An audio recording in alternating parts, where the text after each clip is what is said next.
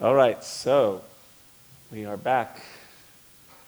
And we're on, uh, actually, we're towards the beginning of the 22nd chapter. I believe it's uh, 14, yeah.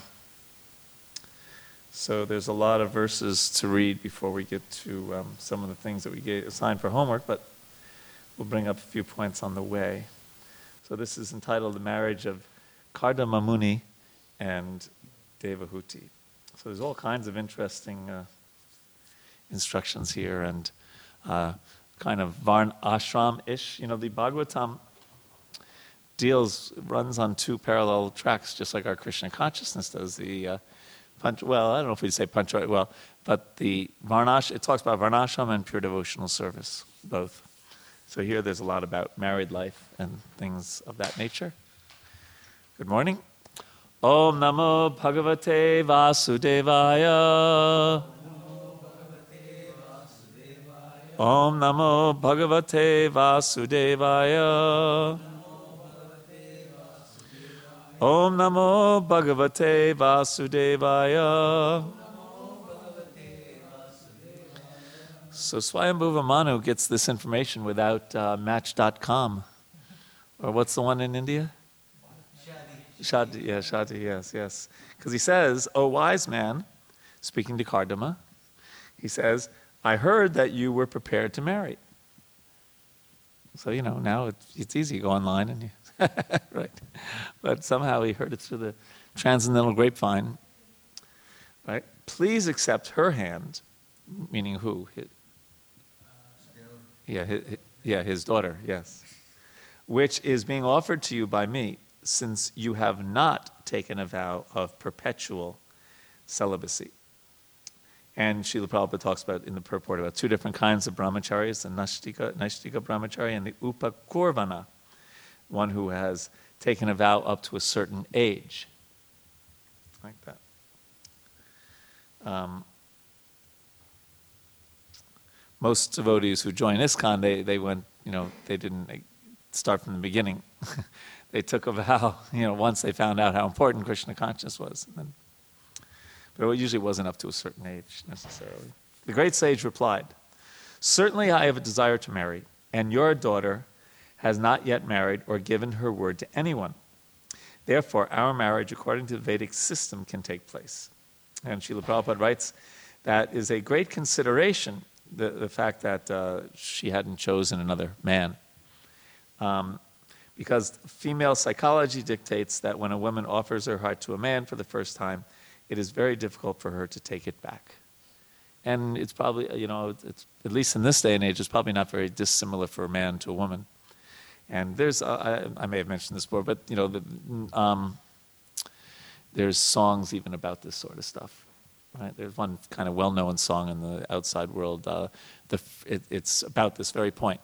And it says the, the title of the song is "The First Cut is the Deepest." So that the first uh, person that you associate with it goes into the heart. So, so in, in, in, an ideal world, um, uh, a marriage is arranged when uh, you know it's. Thank you so much. Uh, wow, that's a lot of water. That's serious.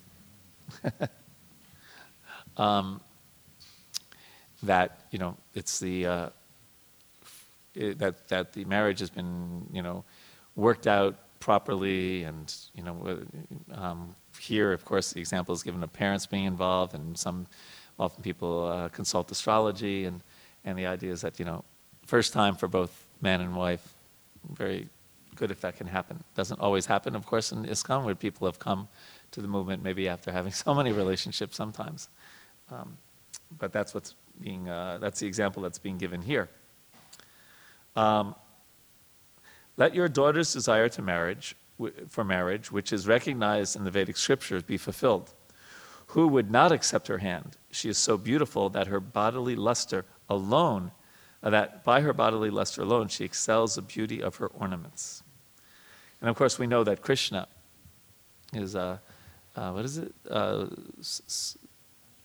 how does it go? Bhushana, Bhushana Bhushananam, right? The ornament and ordinance. That Krishna, he makes the ornaments look more beautiful. Most people wear ornaments to look more beautiful, but he makes the ornaments look lovely. So he's mentioning that here about Devahuti, but it's really true about Krishna.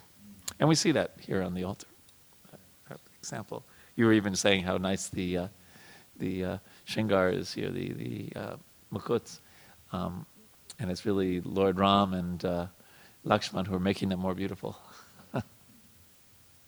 if I was wearing one of those, wouldn't work. I have heard that, listen to this, she's so beautiful, that I'd heard that Vishvasu, the great Gandharva, which is a heavenly being, um, his mind stupefied with infatuation, fell from his airplane after seeing your daughter playing with a ball on the roof of the palace. For she was indeed beautiful with her tingling ankle belts and her eyes moving to and fro. So that is the uh, nature of our attraction to the opposite sex, that we can be really smart, we can quote shlokas and all this, and then we become, uh, you know, attractive and you're just like, duh. We can't think straight anymore, right?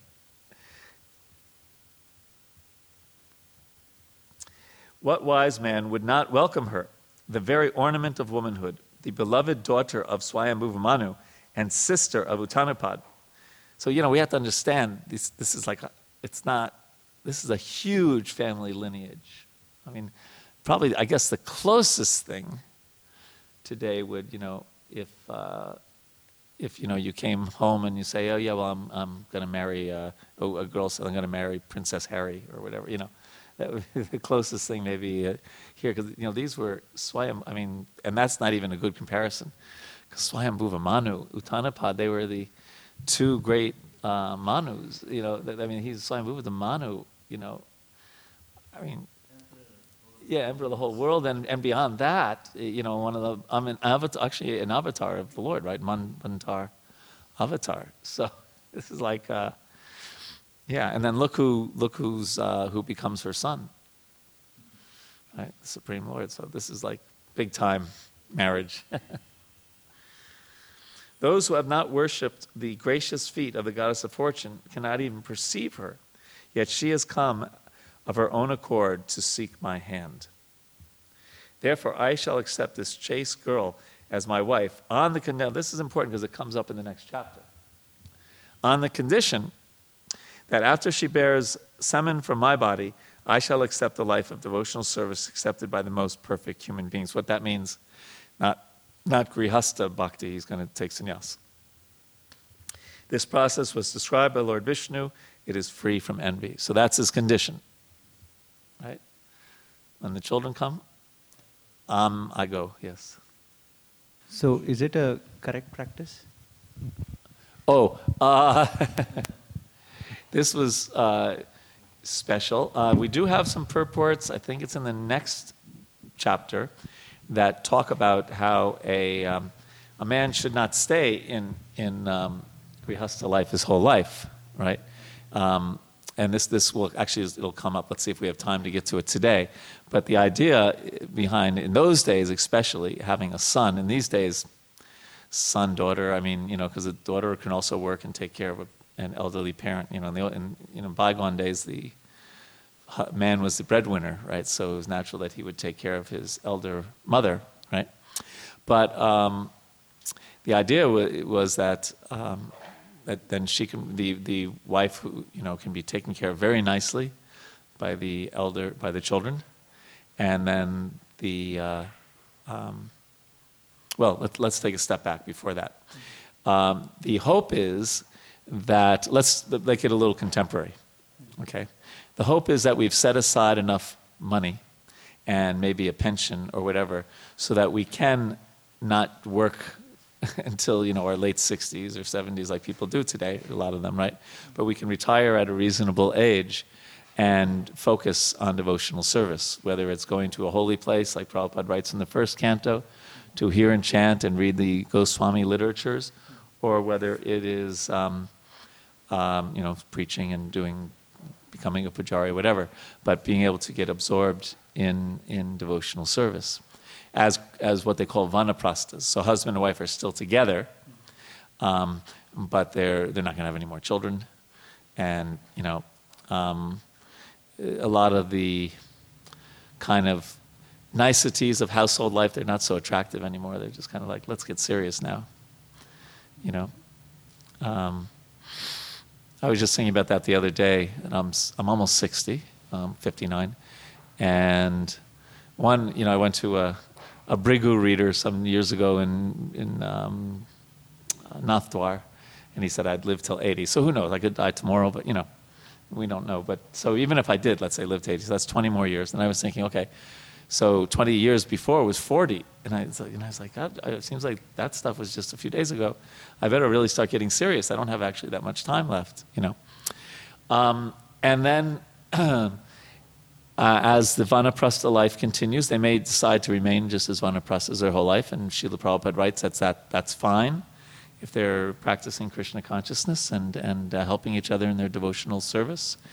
Um, it may also be that um, the uh, well, one of them may pass away, right? That's another thing. But another thing, uh, but uh, the husband who wanted may choose to take sannyas um, if he really wants to be, you know, really fully dedicate mind, body, words to the service of the Lord.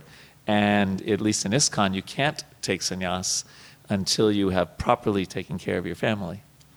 You know that that your wife has a very comfort, you know, a comfortable enough place. There's either with children or some kind of other arrangement that she's taking care of the rest of her life, and then you can, and the children are of growing up age. So here, um, it's a little different, right? Because it seems like, of course, David Devahuti is giving birth to the Supreme Personality of Godhead, so it's a little special, like little. It's hugely special, but it seems that right soon after the child is born, he's uh, he's taking sannyas. So generally, at least in ISKCON, that wouldn't be allowed. That basically, uh, you can take sannyas after your children have reached maturity. You know, at least 18 years old.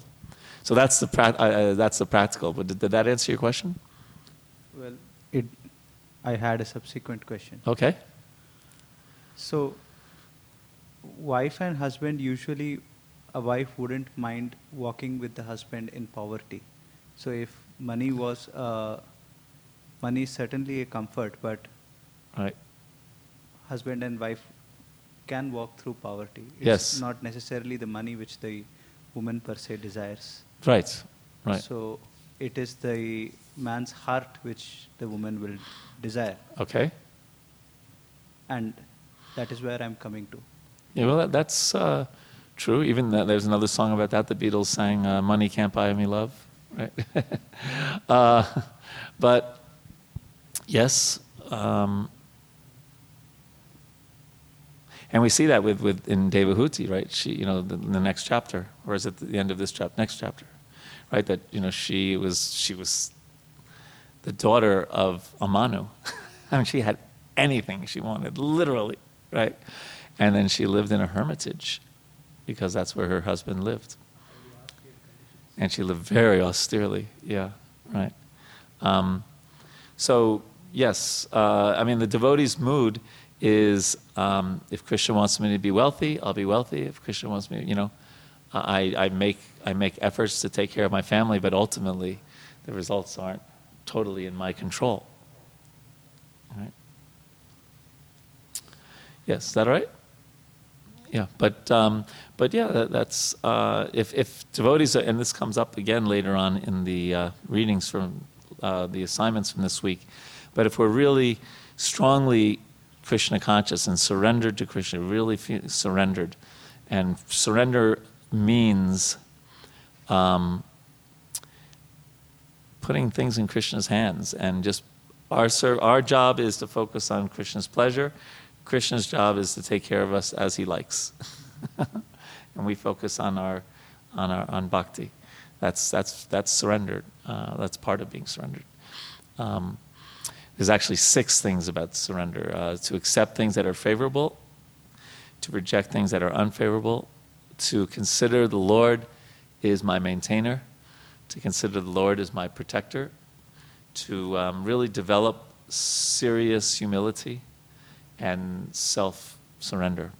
Uh, there's a anukul yasya sankalpa, pratikul yasya varjanam, rakshishyatiti vishvaso, gotrite varanam atmanikshapa karpanye sadvidha sharnagati. That, what I said before is a translation of that verse. Okay, anything else on this? All right. Um, in the purport, Prabhupada writes, Kardama Muni desired to beget a child who would be a ray of the Supreme Personality of Godhead. One should beget a child who can perform the duties of Vishnu. Otherwise, there is no need to produce children. The idea being that uh, um, for spiritual people, they want to do everything in devotional service, including the, the sex life, including the act of uh, conceiving a child. That ultimately uh, the mood is to bring, uh, call a pious or devotional soul um, into the world like that. So it's, um, and of course, Srila Bhaktivinoda Thakur did that, right? With, uh, especially with his son, Bhakti Siddhanta Saraswati Thakur, who, and is- I think the biography is called A Ray of Vishnu, right? Yeah. Right. So we would sometimes joke, you know, when, I, when, when Gopinath was young and someone was, oh, you, you're a nice kid. Oh, yeah, he's a ray, he's a ray. you know, he's not a ray. he's, not, he's, he's a good person, but. okay. Let's go on to text 20.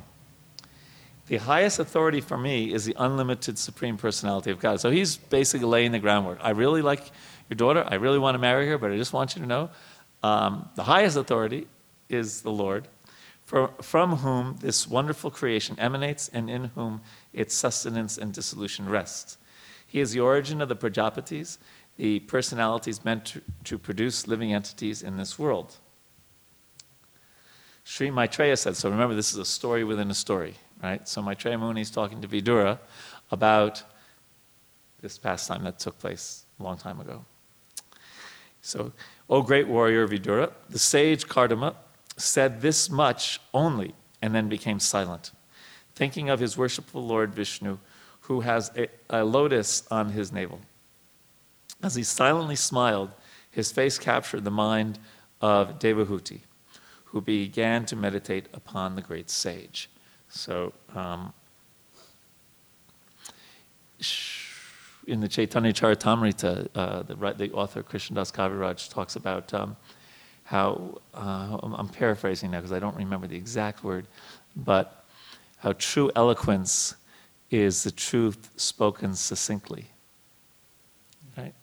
And so here, he said, his, he said, he said this and he didn't say anything else. Kardama Muni said, said what he wanted to say. You know, he was conservative with his use of words. And that was it. Purport's quite amazing.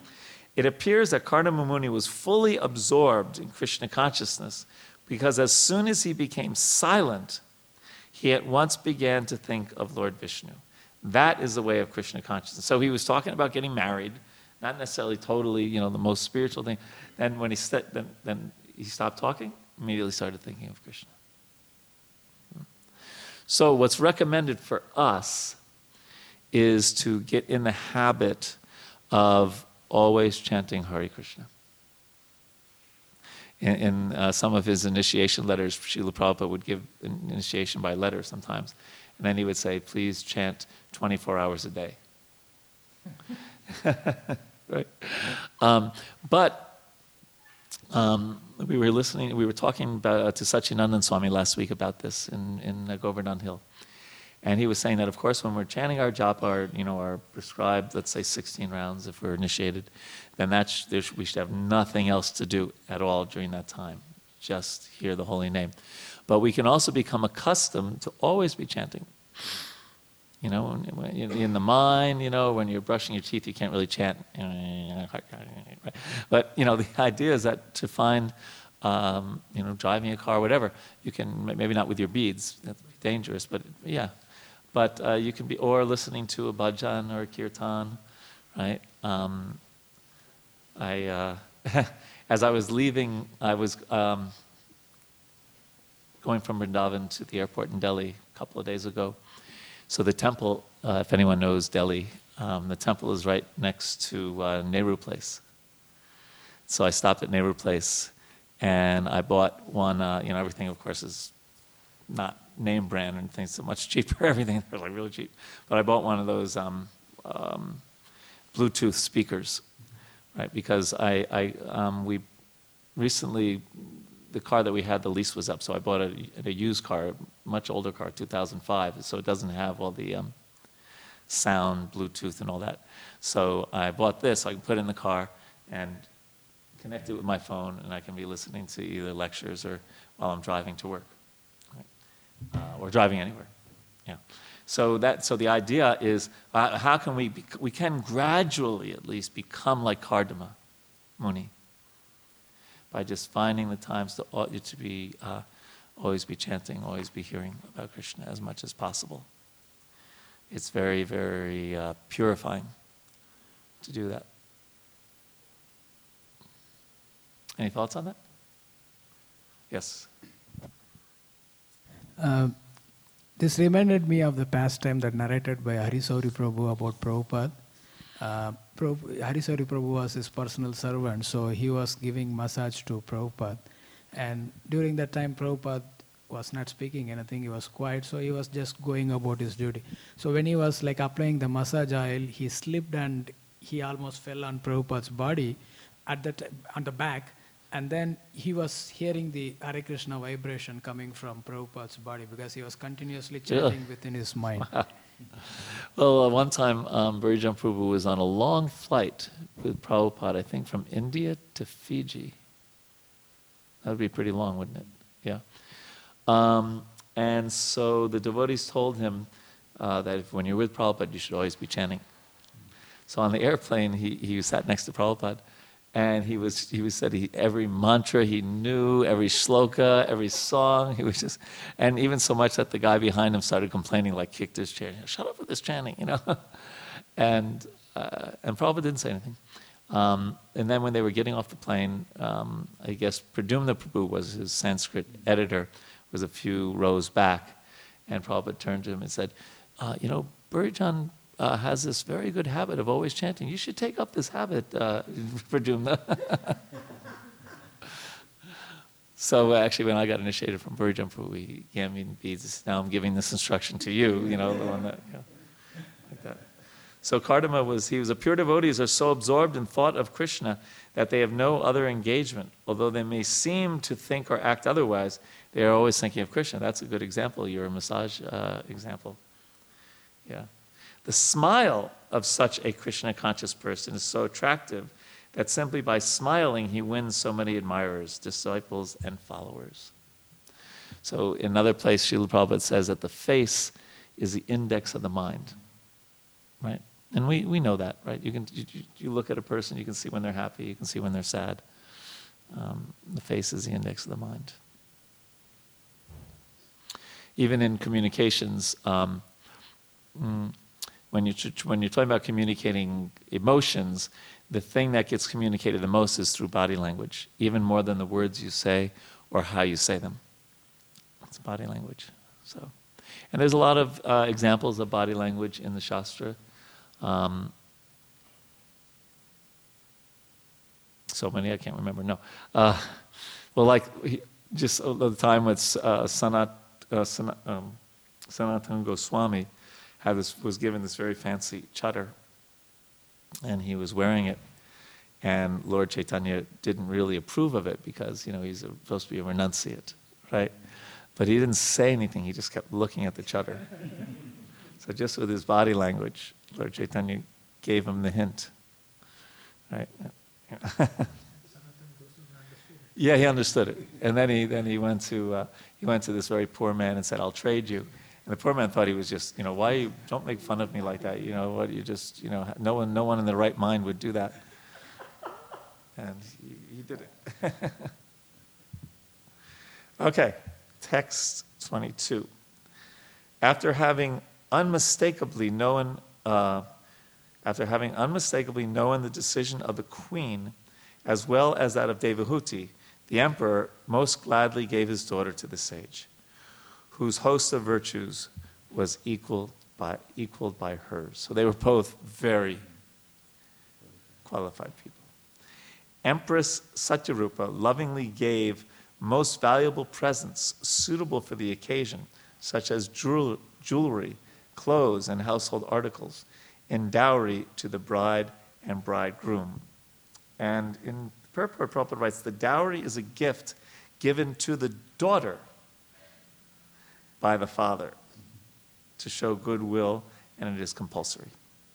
So uh, we, it's all screwed up in India today, right? It's a, the whole, you know, the, right? I mean, isn't it the, the, the whole mood is that you don't give it to the, the idea is that the daughter has the dowry, and if there's any emergency, she, she has her own uh, slush fund, so to speak, right? But now it's the uh, father-in-law, right?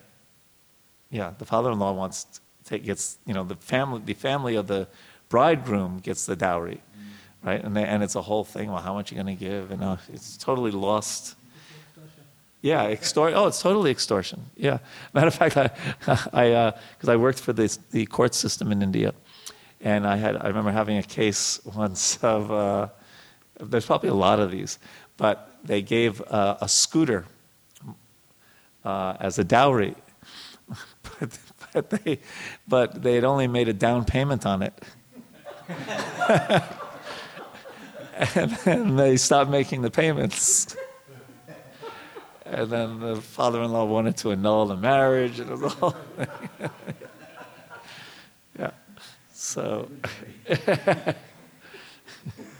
interesting dowry, right? But I feel with the population, with the, compared to the population of India and the marriages happening, this dowry issues are very less.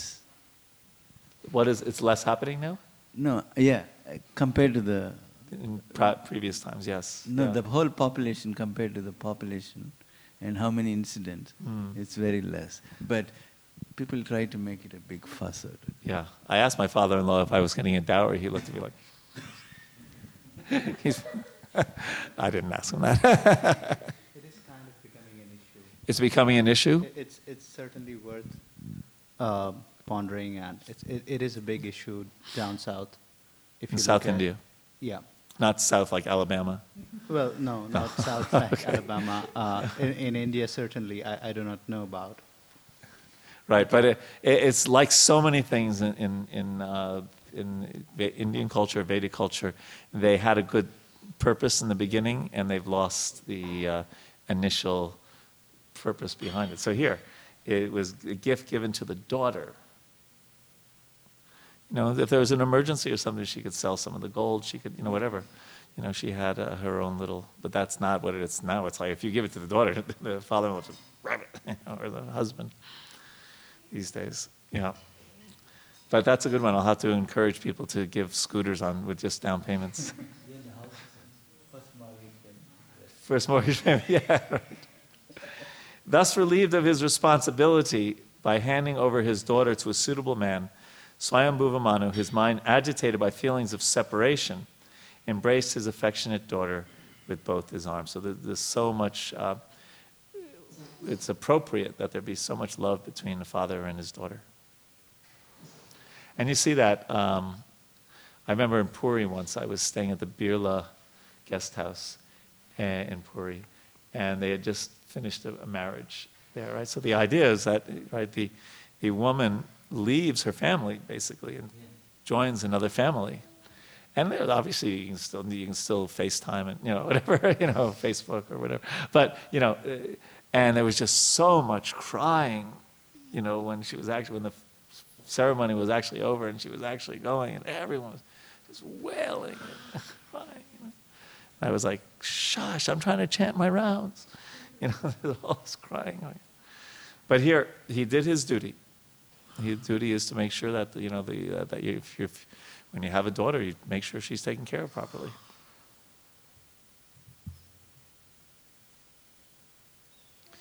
The emperor was unable to bear the separation of his daughter. Therefore, tears poured from his eyes. Now, this is a big Kshatriya king, a Manu, an incarnation of the Lord, you know, a, a Manvantar avatar, and he's just crying like a child, you know. So it's a good, it's a, it's a good thing. There's nothing wrong with men crying. Arjuna was, you know, maybe for different reasons, but you know, he also uh, was uh, uh, lamenting, and you know, even though he's a big Kshatriya, you know. Uh, and he, uh, drenching his daughter's head as he cried, "Oh, my dear mother, my dear daughter." After asking and obtaining the great sage's permission to leave, the monarch mounted his chariot with his wife and started for his capital, followed by his retinue. Although the, although the way he saw, along the way he saw the prosperity of the tranquil seer's beautiful hermitages on both the charming banks of the Saraswati, the river so agreeable to saintly persons. So it was a simple thing, as we're going to learn later. There was not too many uh, pleasures, you know, but it was beautiful. It was beautiful. Uh, the, the Prabhupada used to like to quote the poet, his name Cowper, C O W P E R, uh, who said that, um, that um, man made the city and God made the country. Right? Uh, and also we hear about the, um, where Lord Ram lived in exile. If you read the Ramayana, very beautiful descriptions about just how beautiful it was. And we heard also in uh, yesterday's class here by Romapad Swami um, that there's nothing wrong with us seeing and experiencing the beauty of this world and, you know, the, uh, and, and connecting it with Krishna. Like that. Yeah. Overjoyed to know of his arrival, his subjects came forth from Brahmavarta to greet their returning Lord with songs, prayers, and musical instruments. So that's a little different than today. We won't make any political comments, but it's different than today. They were so, I mean, he was such an ideal king. And people really would love to have leaders that were strong and honest and and only their whole meditation was how to serve the citizens. You know, it's hard to even imagine a leader like that today, right? The city, the city of Barhishmati, rich in all kinds of wealth, was so called because Lord Vishnu's hair dropped there from his body when he manifested himself as Lord Boar. As he shook his body, this very hair fell and turned into blades of evergreen kusa grass and kasa, another type of grass used for mats, by means of which the sages worshipped Lord Vishnu after defeating the demons who had interfered with the performance of their sacrifices. So kusha grass is, is used in puja in, in uh, worship. Usually the mats, I guess our mats here probably, I don't know if they're kusha, but you get them and that's a good, um, yeah. Manu spread a seat of kusha and kasha and worshiped the Lord, the personality of Godhead, by whose grace he had obtained the rule of the terrestrial globe. Okay, now the next verse we said we, had, we should read the purport. Having entered the city of Barhishmati, in which he had previously lived, Manu entered his palace, which was filled with an atmosphere that eradicated the three miseries of material existence. So imagine a place, this is just a, a building, but it, it was so nice. Purport. The material world or material existential life is filled with threefold miseries. What are the threefold miseries? Don't look at the purport. Right? And what does that mean? Miseries caused by natural disturbance. Own body and mind, much more than body.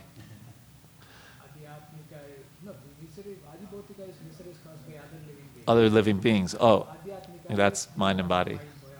Very good. Okay, so here he says miseries pertaining to the body and mind, miseries pertaining to natural disturbances, and miseries inflicted by other living entities. Human society is meant to create a spiritual atmosphere by spreading the spirit of Krishna consciousness. The miseries of material, now listen to this. The miseries of material existence cannot affect the status of Krishna consciousness. It is not that the miseries of the material world completely vanquish, uh, vanish, when one takes to Krishna consciousness. But for one who is Krishna conscious, the miseries of material existence have no effect. You see the difference? It doesn't mean you're not going to get a flat tire. It doesn't mean you're, you know, not going to be rich one day and poor the next or whatever. Um, it's, it's a much deeper thing. It, it's, it's um, like one time Srila Prabhupada was walking uh, on the beach in California, And they say, why do they call it the Pacific Ocean? Because he said, well, the word Pacific comes from pacify or passive, right? And he says, why is it peaceful? He says, because it's deep, right? Because it's deep. So similarly, our peace of mind or um, not being affected by the three modes of material nature is very much proportionate to how deep our Krishna consciousness is, how deep our taking shelter of the Lord is, how deep we um, are attuned to seeing Krishna's hand in our life. How deep we're, uh, like we said, accepting things that are favorable to advancing and rejecting things that are unfavorable. Um, so it's not what happens to us that counts, it's how we react to what happens to us. It's really easy to say that sitting here on the seat and talking to a microphone. It's a whole different thing to actually practice that. But as we heard also yesterday from Romapad Swami, that um, philosophy without practical application is practically useless. Isn't that what he said yesterday, right?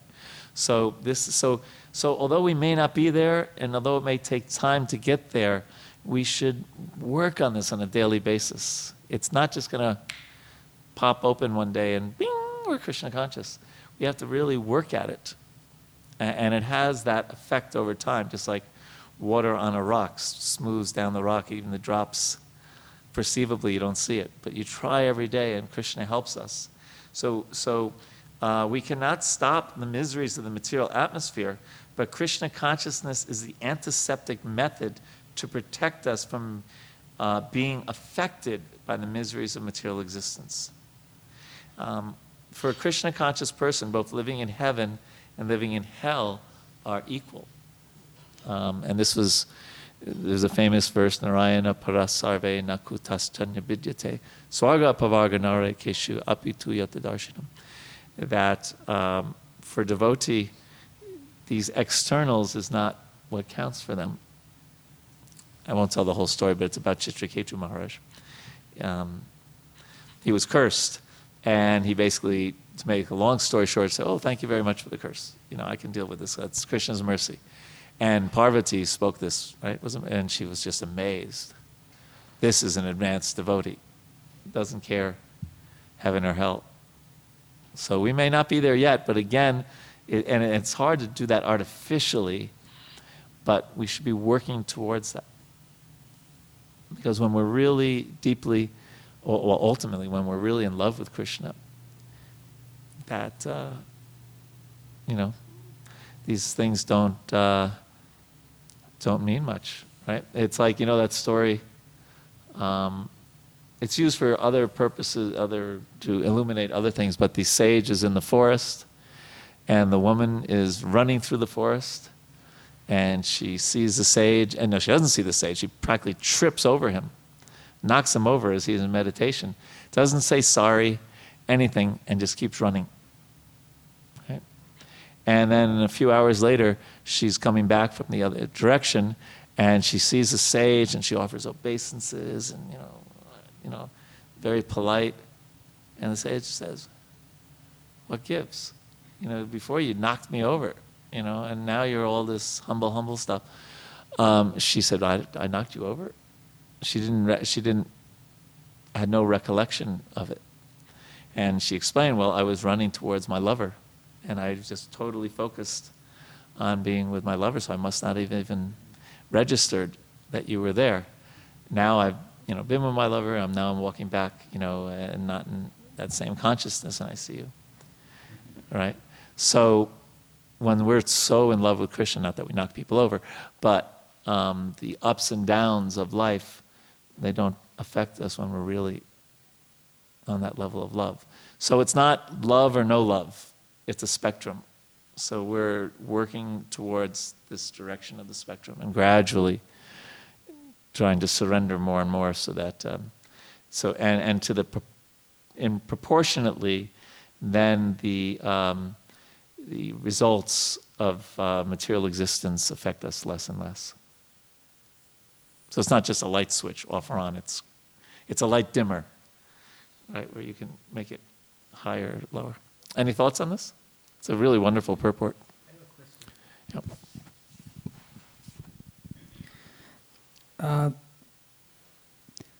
the miseries of material existence cannot affect the status of Krishna consciousness, is the statement made there. And there is one perspective that Prabhupada talks about, but my question is about a different perspective where say, particularly for people in my level of Krishna consciousness,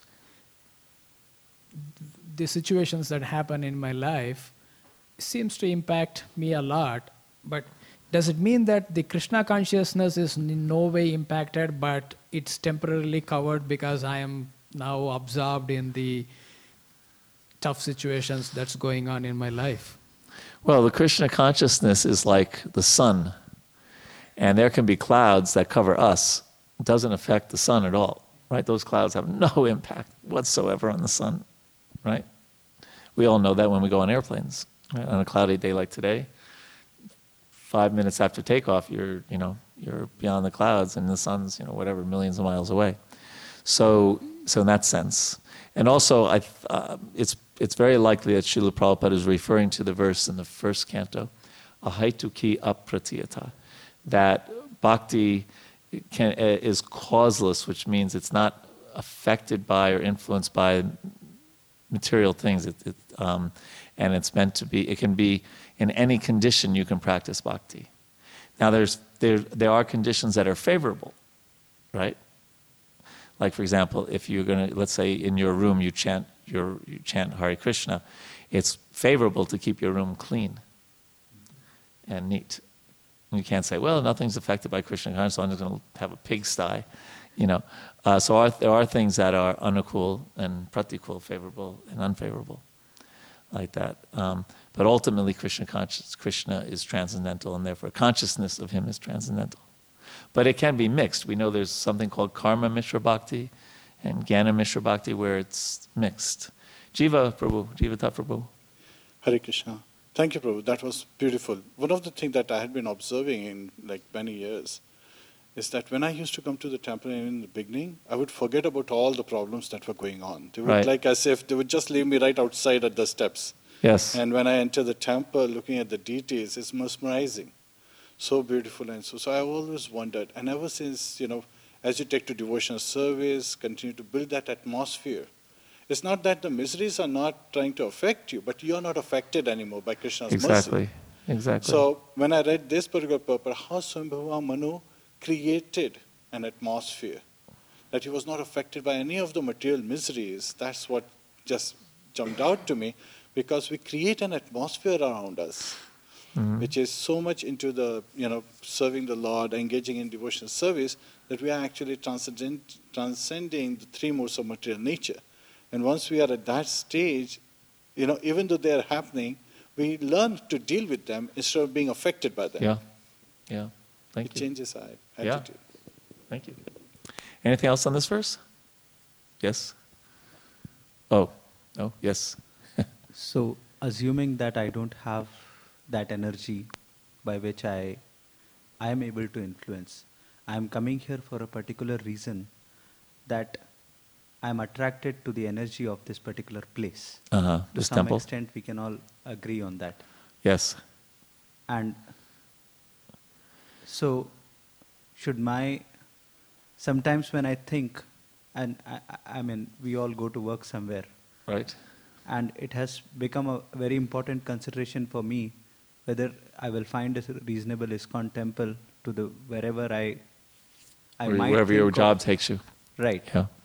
And it has become an important uh, consideration at, at that, and uh, also not just the temple, but the people I associated as I associate with, they are also an important consideration. Absolutely. Now, how to, well, I don't think it's the right forum to ask this question. Okay, but you're right. You know, um, again, one of the actually we were saying to accept things that are favorable, and practically, one of the most important, if not the most important, thing about looking for favorable Krishna consciousness is choosing our association, who we associate with, because we're uh, we're just like uh, um, crystals, right? And crystals reflect whatever color put a crystal next to something white, it looks white, et cetera, et cetera. So we're very much affected by our association. Yeah. Andy, you haven't said anything yet today. Any thoughts? Oh, you have jet lag also. Join the crowd. Where did you come from? Oh, okay. I got. I was came from India two days ago. Yeah. Well, thank you for coming, jet lag and all. All right. So, anything else, ladies? No. Yes, maybe. Okay. then let's move on. Text thirty-three. Right. Emperor Swayambhuva Manu enjoyed life with his wife and subjects and fulfilled his desires without being disturbed by unwanted principles contrary to the process of religion. Celestial musicians and their wives sang in chorus about the pure reputation of the emperor, and early in the morning every day he used to listen to the pastimes of the Supreme Personality of Godhead with a loving heart. So this is, I was smiled when I read the purport here about how, you know, they, the shanai players, the, the musicians, they would they would wake him up in the morning and, and serenade him to sleep at night, you know, and that's, that's what it's like to be a king. We can do that with just with a, um, a phone these days, right? You can download a really nice, either you know, uh, a nice bhajan or a shanai if you like, or whatever, and just you can use. I don't know about iPhones, but you, in some machines you can set them to uh, close down and after 15 minutes or half hour by the time you're asleep. It's it's off for the rest of the night, and you can, you know, do a modern day version of, uh, uh, what costs Swayambhuva Manu a lot more money. Although these phones aren't cheap, but uh, but we can do that today. You know, I know um, does that. He plays.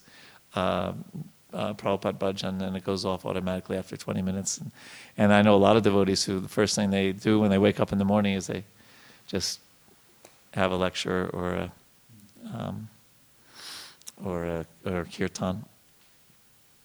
But it's good to do that because the mind is all, mind can go anywhere, it's kind of groggy, and then all of a sudden it's hearing Hare Krishna, Hare Krishna. Oh, okay. And then, you, and then the thing is, if it's a catchy tune, especially, you sing it the rest of the day, isn't it? Right? It, it's very much like that. Yeah, it just it, uh, it's in the mind, so it's um, it's a good practice. So we can do what. Um, what Swayambhuva Manu did with a little adjustment, a little technology.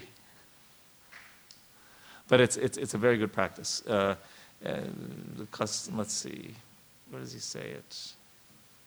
The atmosphere created by the Sankirtan movement lives in their hearts, and while sleeping, they also dream of the singing and glorification of the Lord. In such a way, perfection of Krishna consciousness can be attained. The practice is very old, as learned from this verse of Srimad Bhagavatam. Right? So we can practice that easily today. No problem. Jai Ho, Prabhu, welcome, welcome. Jai, Hare Krishna.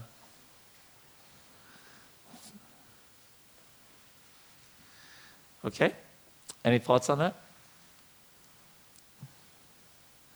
So the, the internet is filled with all kinds of nice bhajans and kirtans and things. Okay, continuing. Thus, Swayambhuva Manu was a saintly king. Although absorbed in material happiness, he was not dragged to the lowest grade of life, for he always enjoyed his material happiness in a Krishna conscious atmosphere. Now, of course, you could quote this out of context and say, I'm enjoying material happiness in a very Krishna conscious context. you know? I chant Hare Krishna before I walk into the bar.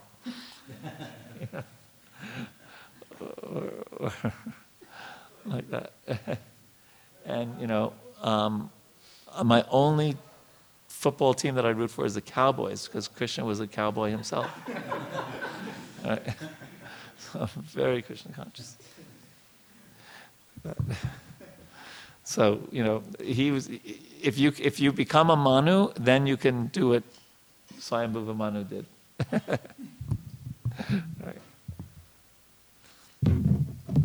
Any thoughts on that? Consequently, although his duration of life gradually came to an end, his long life, consisting of a Manvantara era, that's a long time, Prabhus, a really long time, was not spent in vain since he nev- um, ever engaged in hearing, contemplating, writing down, and chanting the pastimes of the Lord. Purport. As freshly prepared food is very tasteful, but if kept for three or four hours, becomes stale and tasteless. Ever had that experience, especially if you don't refrigerate it?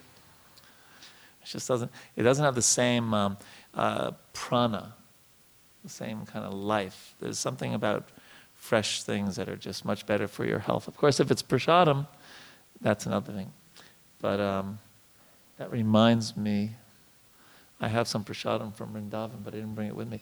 Next week, um, I will. We have to talk about next week also if we're going to have class um, for the Thanksgiving weekend or not.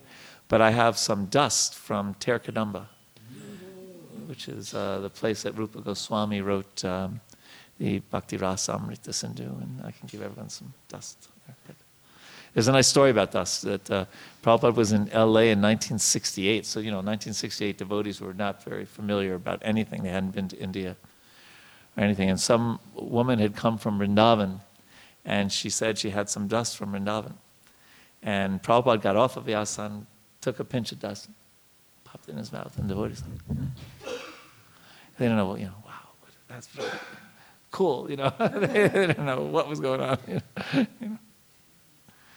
Um, so material exists. So the existence of material enjoyment can endure as long as life is fresh. But at the fag end of life, everything becomes tasteless, and everything appears to be vain and painful. Right? Because you know we're cruising along. We may be getting a little older, but we still don't. You know, we still feel we can run up and down stairs and this and that. But when you can't do that any longer, and what's really tough is, especially you look out the window and you see children playing, or you know, teenagers in love, or whatever and, and you just lament. It happens a lot to elderly people. They just, you know, because um, uh, because their their attempts at trying to enjoy anymore are just, as Prabhupada says here, uh, vain and painful. Um, uh, old age is not for the uh, weak at heart. Actually, it's not an easy situation. But there's hope. Read the next few lines. The life of Emperor Swayambhuva Manu, however, was not tasteless.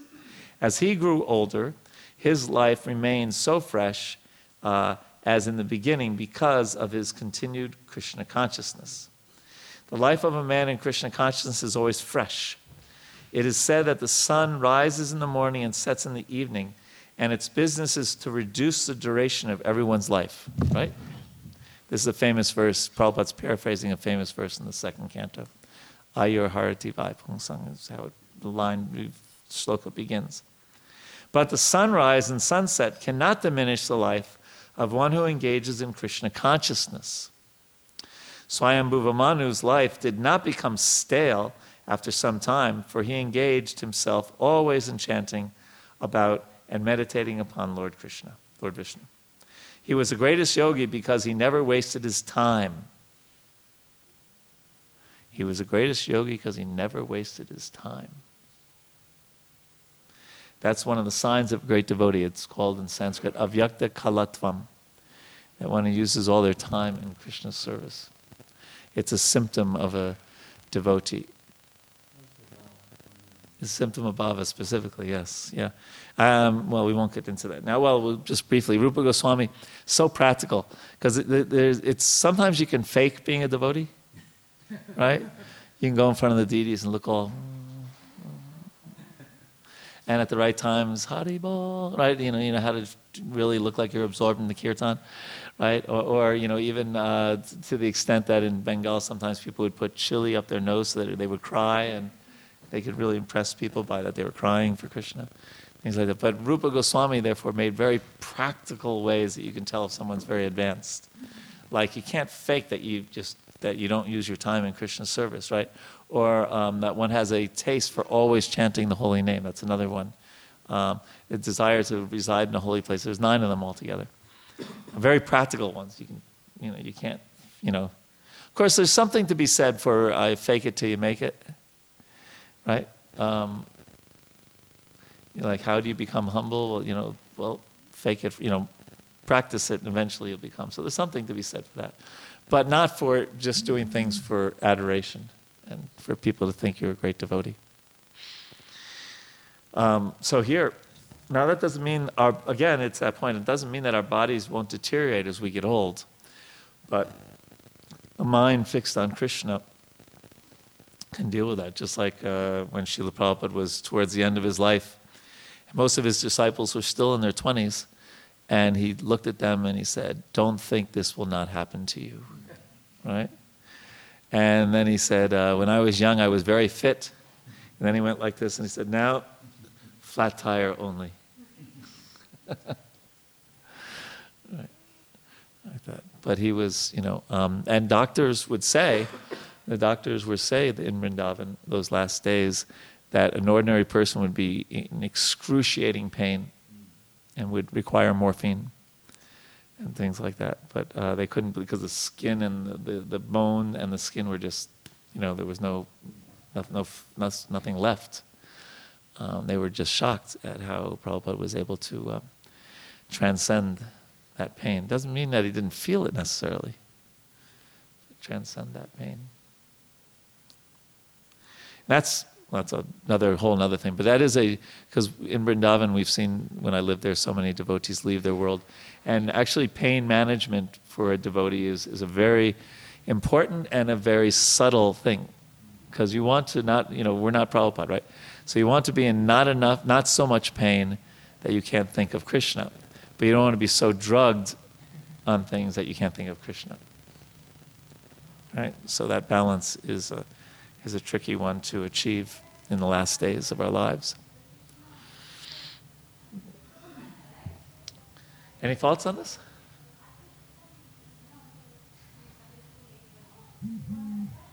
Okay, gosh, we actually still have time. Uh, he passed his time, which lasted 71 cycles of the four ages. Okay, so like I said, he lived a long time. always thinking of uh, Vasudev and always engaged in matters regarding Vasudev. Thus, he transcended the three destinations. Now, he doesn't live anywhere near as long as Brahma. And in the Bhagavad Gita, Prabhupada mentions how Brahma's life is like a lightning flash in eternity. So we may think this is a long time. We may think that this class is a long time. oh my God, when is it going to be over, right? But uh, time is all relative, right? Time is relative. So for him, it may have seemed like the same length of our life for us. Yeah. Therefore, O Vidura, how can persons completely under the shelter of Lord Krishna in devotional service be put into miseries pertaining to the body, the mind, nature, and other men and living creatures? In reply to questions asked by certain sages, he, Swayambhuva Manu, out of compassion for all living entities, taught the diverse sacred duties of men in general and in different varna and ashrams. What book did he write? Manu Samhita. I have spoken to you of the wonderful character of Swayambhuva Manu, the original king, whose reputation is worthy of description. Please hear as I speak of the flourishing of his daughter, Devahuti. And that's the end of that chapter. Okay. So this chapter, the next chapter, probably titles it Devahuti's Lamentation. The lamentation only comes at the very last few verses in the chapter. Right. So you ready? Seatbelts on? Okay, so we're reading up to verse 7 and then talking about that. Maitreya continued. After the departure of her parents, the chaste woman Devahuti, who could understand the desires of her husband, served him constantly with great love, as Bhavani, the wife of Lord Shiva, serves her husband. O Vidura, Devahuti served her husband with intimacy and great respect with control of the senses, with love, and with sweet words. And Prabhupada mentions that this, uh, these, the, the uh, intimacy and great respect is also how we serve God. Uh, Vishrambena means with intimacy, and Gauravena means with great reverence. Working sanely and diligently she pleased her very powerful husband, giving up all lust, pride, envy, greed, sinful activities, and vanity. Now remember, she probably didn't have those to begin with because she's, she's a mother, she's God's mother. right? I mean, Kapila is going to be born of you. Just like, you know, in Christianity, they consider Mary totally pure. So, you know, Devahuti, Mary, you know, they're, you know. So a lot of this is Leela and, or just, yeah. Uh, next, the daughter of Manu, who was fully devoted to her husband, looked upon him as, as greater even than providence. Thus, she expected great blessings from him because he was such a saintly person. Having served him for a long time, she grew weak and emaciated due to her religious observances.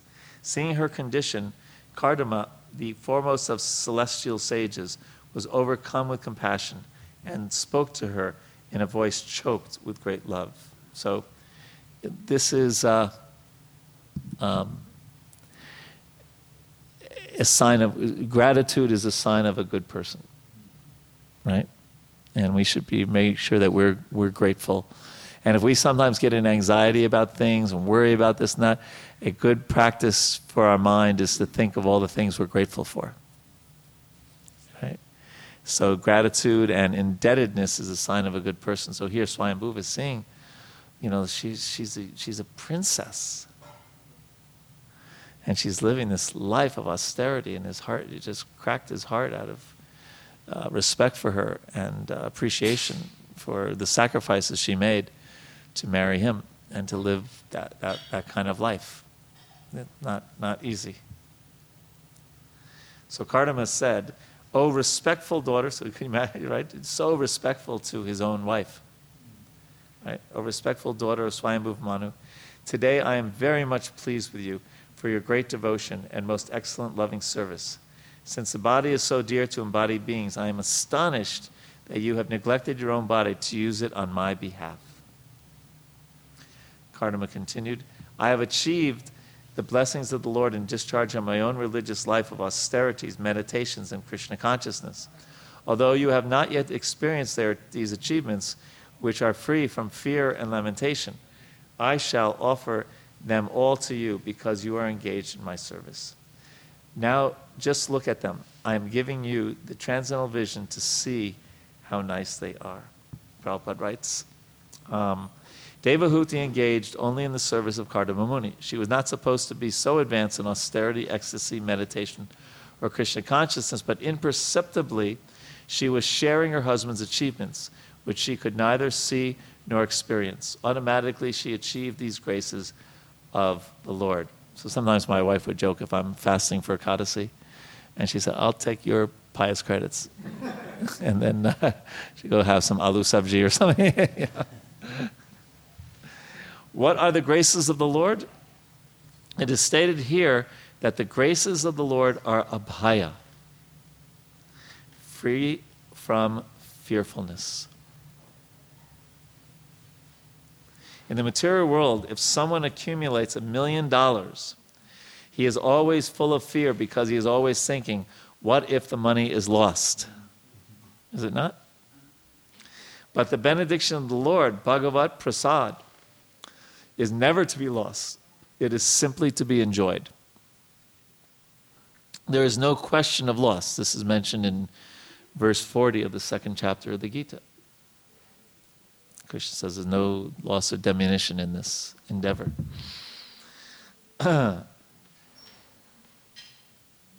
One simply gains and enjoys gaining. Bhagavad Gita also confirms this when one achieves the grace of the Lord, the result is sarva dukkani. All distresses are destroyed. Now, again, we're, we're remembering what we just said a few minutes ago, that what that means. Not that, you know, all the lights turn green all the time, but that uh, our reaction to life. Okay. When situated in the transcendental position, one is freed from the two kinds of material dis- diseases hankering and lamentation right? So thinking of worrying about the future, lamenting about the past. That's if you think about it, it would be really interesting if you could if you could clock how many hours a day your mind goes towards the future or laments about the past. I'm not talking about, you know, sitting down and consciously planning a trip to the Holy Dham or something like that. that. That's planning about the future, but that's a conscious effort. But often the mind just starts worrying about the future, lamenting about the past. And controlling the mind is being in the present with Krishna. And that's why in mindfulness, uh, in Buddhist practices and others, or even, no, but also in, in Vedic practices, um, a lot of it is pranayam, right? And the re- one of the reasons, there's a number of reasons about the benefits of pranayama or breathing exercises, but one of them is that you can only meditate on the breathing, on the breath that you're in right now. You can't meditate on future breaths or lament about past breaths. Right? You can only think about the breath that you're actually doing right now. Right? So, you're, so it forces you, by thinking about your breathing, to be in the present. So our job, especially when it's time to chant Hare Krishna, is to be in the presence just with Krishna's name.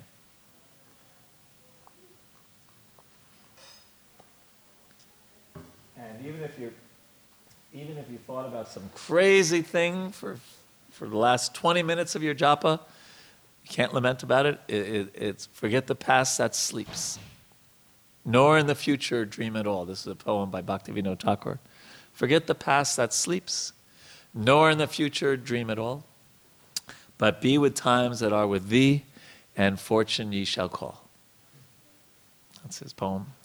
So, our practice of mindfulness is to mindfully chant Krishna's name. And in general, to be very present. If you're talking to a friend, you're not like every two minutes, oh, how you doing, Raghunath? Oh, okay. Yeah. Oh, that's interesting. Amalgar can get another internet point at the Bhakti Lounge. Costs $100. Very. Oh, horrible. Yeah, I'm supposed to be giving a class. Um, to be, you know, to uh, be present is a, uh, and then present with Krishna is a strong practice in Krishna consciousness. And Prabhupada is mentioning it here. These are two kinds of material diseases hankering and lamentation. Right? Is your mind peaceful when you start thinking about the future? Right? Or, oh, I should have said this, I should have done, shoulda, woulda, coulda. Right? Those kind of things like that. But have you, and, and you can really feel like when you're chanting and you're actually connecting with Krishna. That's when you're just hearing the holy name and you're focusing on the holy name. And you're not thinking about, oh, you know, what I have to do today. Because what happens is the mind becomes a little peaceful when you're chanting. And then you come up with really good ideas, right? Because the mind's finally slowed down just a little bit, right? But that's not the goal. Uh, I remember Ravindra Suprabhu talking about, uh, he had this one uh, professor who came to the Philadelphia temple and came to the kirtan. And uh, Ravindra Suprabhu went up to him after the, after the kirtan and said, What do you think of the kirtan? He said, Oh, it was great. I came up with so many good ideas but that's not the uh, that's not the idea ultimately. It's just to be present with the holy name. But we extend that if we to all the things, just like we know. When, when is the happiest time when we're at work? Now you might say it's 4:59 if you leave at work at five, right?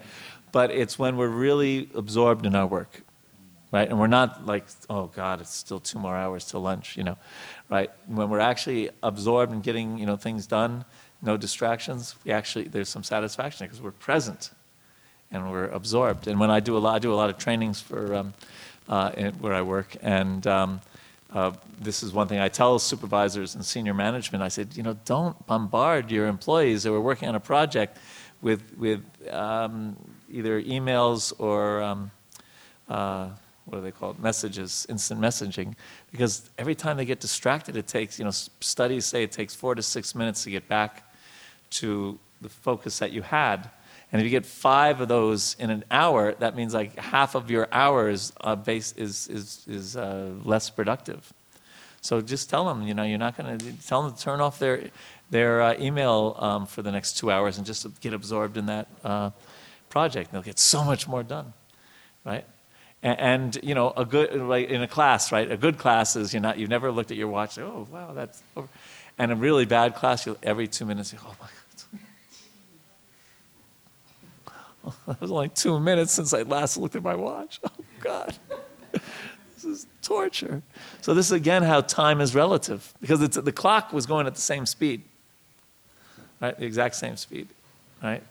But in one case, it seems to fly by. So, a good, so, you know, ultimately we want to be present all the times in all the things that we're, that we're doing. And that also, now we're getting into some practical stuff, it also means trying to avoid, for the most part, multitasking. Especially two things that take some cognitive energy, right? It's one thing if you're, you know, you're ironing your clothes and listening to a lecture or something like that, and you can pretty much focus on the lecture because it's kind of mindless. I mean, it doesn't take a lot of mental or intellectual energy to iron or to, uh, you know, whatever, um, sweep and mop a floor or, you know, whatever like that. Um, but multitasking, where it, it, it actually, all the research and even what here Prabhupada is saying, it's, it's, it's not what it's all meant to be. And, and it's really sad what happens, you know, kids these days and college students and stuff, you know, they're, they're, they're instant messaging, they're checking their email, they're, they're checking their Facebook, they're doing their homework, they're listening to some music, and they're having their dinner. you know, right? Or, you know, they're shaving, you know, whatever, you know, doing five things at once. It's not a good life to live. So here, Prabhupada's just saying, so the transcendental position is free from hankering and lamentation. This is also stated in the Bhagavad Gita. After devotional life begins, we can achieve the full result of love of Godhead, love of Krishna. Uh, is, love of Krishna is the highest perfection of Bhagavat Prasad, or divine mercy. This transcendental achievement is so greatly valuable that no material happiness can compare to it. Prabodhananda Saraswati says that if one achieves the grace of Lord Chaitanya, he becomes so great that he does not care a fig even for the demigods. He thinks the mon- of monism as hellish, and for him the perfection of controlling the senses is as easy as anything. Nice. And then the last paragraph by the grace of Kardama Muni, Devahuti experienced actual re- realization simply by serving. We get a similar example in the life of Narada Muni. In his previous life, Narada was a maidservant's son, but his mother was engaged in the service of great devotees. He got the opportunity to serve the devotees, and simply by eating the remnants of their foodstuff and carrying out their orders, he became so elevated that in his next life he became the great personality Narada. So this is uh, Prabhupada, this is the secret. If you want to know, okay, how do you, what's the secret to really become spiritual? You find people that are spiritual and you serve them. Right? And the simple example that we've given so many times is that um, Prabhupada gave this example in Juhu. Juhu in, in Bombay, it still is a well-to-do area, especially by the beach, right? There, those are very expensive houses right by the beach there. So if you see a very rich man um, walking on the beach with his, uh, or rich, rich woman either, uh, with their child, son or daughter, and what can you do to satisfy that man? He probably has three Mercedes, and you know, um, you know, he works at what is that Nariman Point, right? You know, uh, and you know, runs Videocon or something like that. Uh, big, you know. I know the owner of Videocon. That's why I mentioned. Um, what can you offer him, right? But if you take a, a, a two rupee, you know, or a ten cent uh, candy, and you give it to the child, then the father or mother becomes so happy. Right? So, similarly, what can you give God? He owns everything. Right? But if you serve someone who's beloved to God, then he becomes very, very pleased. Even if it's, you know, it's a small thing. It becomes very so this is the secret of success is and you can imagine a community that is all built around serving one another instead of outdoing one another. I was reminded of this uh, song that I knew when I was growing up. Uh, maybe I mentioned it before by the Oak Ridge Boys. Did I mention that? Uh, the Oak Ridge Boys is a, a group that they, they did a lot of gospel music, right? Remember them, Henry? And so they have this one song uh, that goes, uh, oh, and, and I guess I have to explain where the ry- rhythm guitar is not a very fancy guitar playing. You just kind of stroke, you know, it's, it's simple right? So the song goes Nobody wants to play rhythm guitar behind Jesus. Everyone wants to be the lead singer in the band. and then the next line it's hard to get a grip on what's divine when everyone's pushing to the head of the line. Right? So if everyone's trying, you know, if we have a community where everyone's trying to be the big mahant or the big devotee, then that's, uh, that's not very nice. But if everyone wants to serve one another, right? And they say, they, they, they think, you know, dasos me, I'm your, you know, I'm your servant, I'm at your, you know, that creates such a, a spiritual atmosphere in a community. So we're trying to create that atmosphere here, where people are in the mood of serving one another. And therefore we have the Sunday Serve program and there's opportunities to serve. Um, it's a great thing to serve uh, a devotee of the Lord. And it doesn't have to be the big, big, you know, sometimes we'll serve our guru, right, or, you know, sannyasi, right?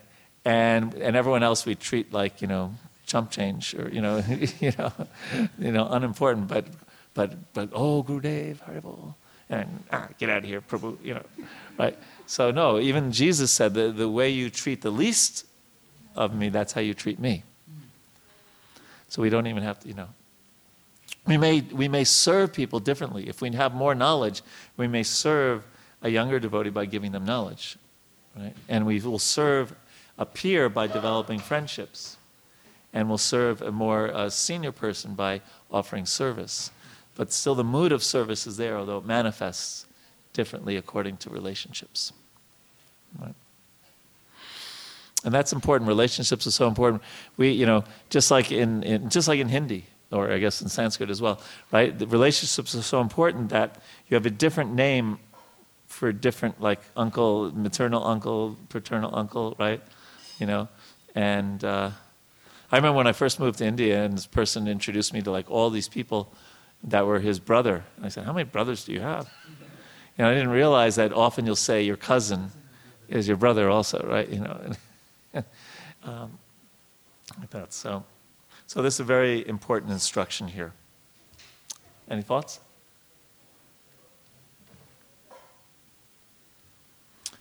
Okay, should we continue then? All right, the next verse is verse 13. So we'll go to Kardamuni continued. What is the use of enjoyments other than the Lord's grace? All material achievements are subject to, the, to be annihilated simply by the, a movement of the eyebrows of Lord Vishnu, the Supreme Personality of Godhead.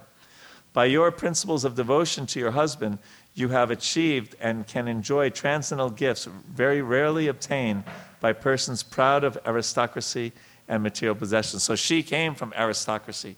She came from material possessions. He's saying, listen, you know, um, you're, you're, now you're going to get the Lord's blessing, which is much greater than, than that. And I like this one sentence in the purport Krishna prema Krishna consciousness is the highest gift which can be bestowed on anyone whom we presume to love.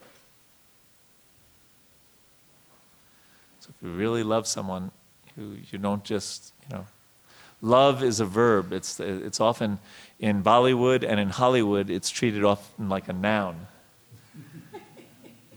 right? It's something that just kind of happens to you. You fall in love right? And story art, and then there's a whole dance. If it's Bollywood, then there's dancing, right?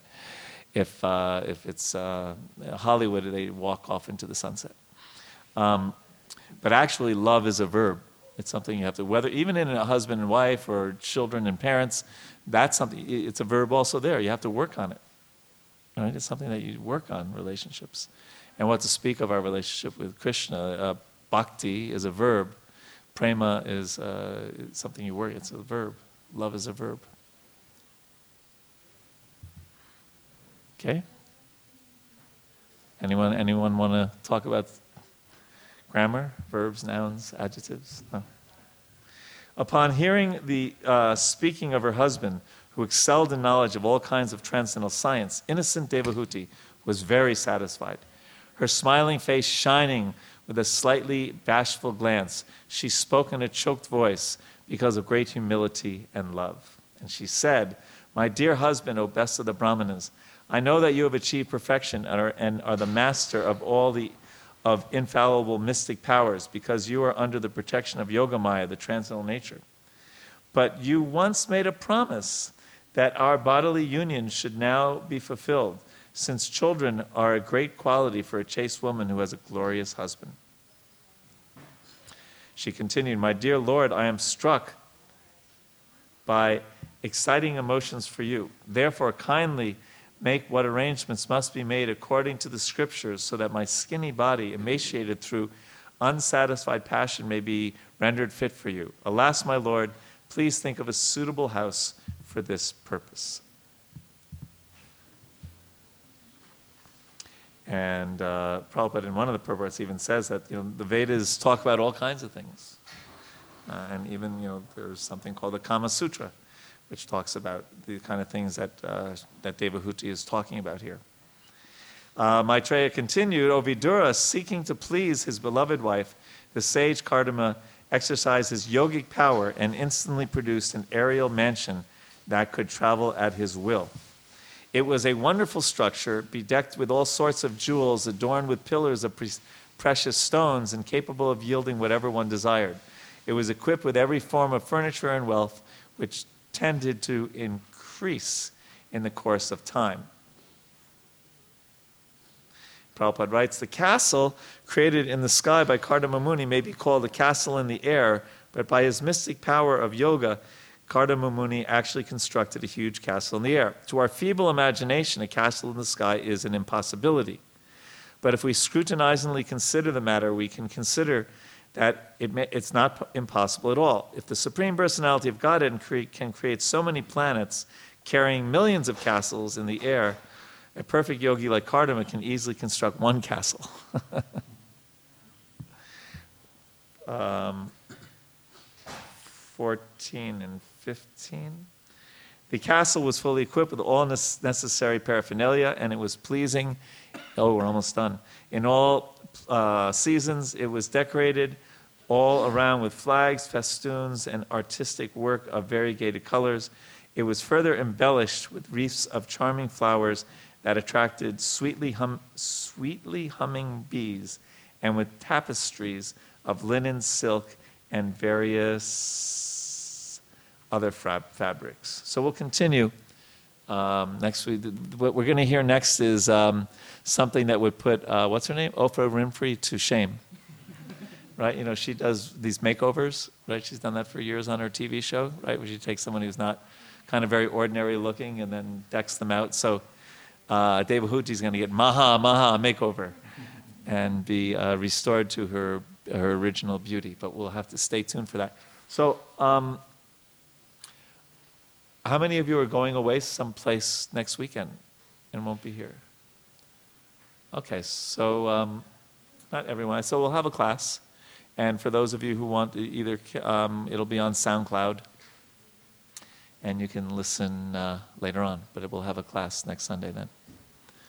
Okay? So have a wonderful turkeyless Thanksgiving, right? Or to, tofu, tofu turfy, or something like that. Yes, like that. Um, and uh, we can give thanks on Thanksgiving. We can give our thanks ultimately to Krishna for uh, everything that uh, we have and practice uh, gratitude.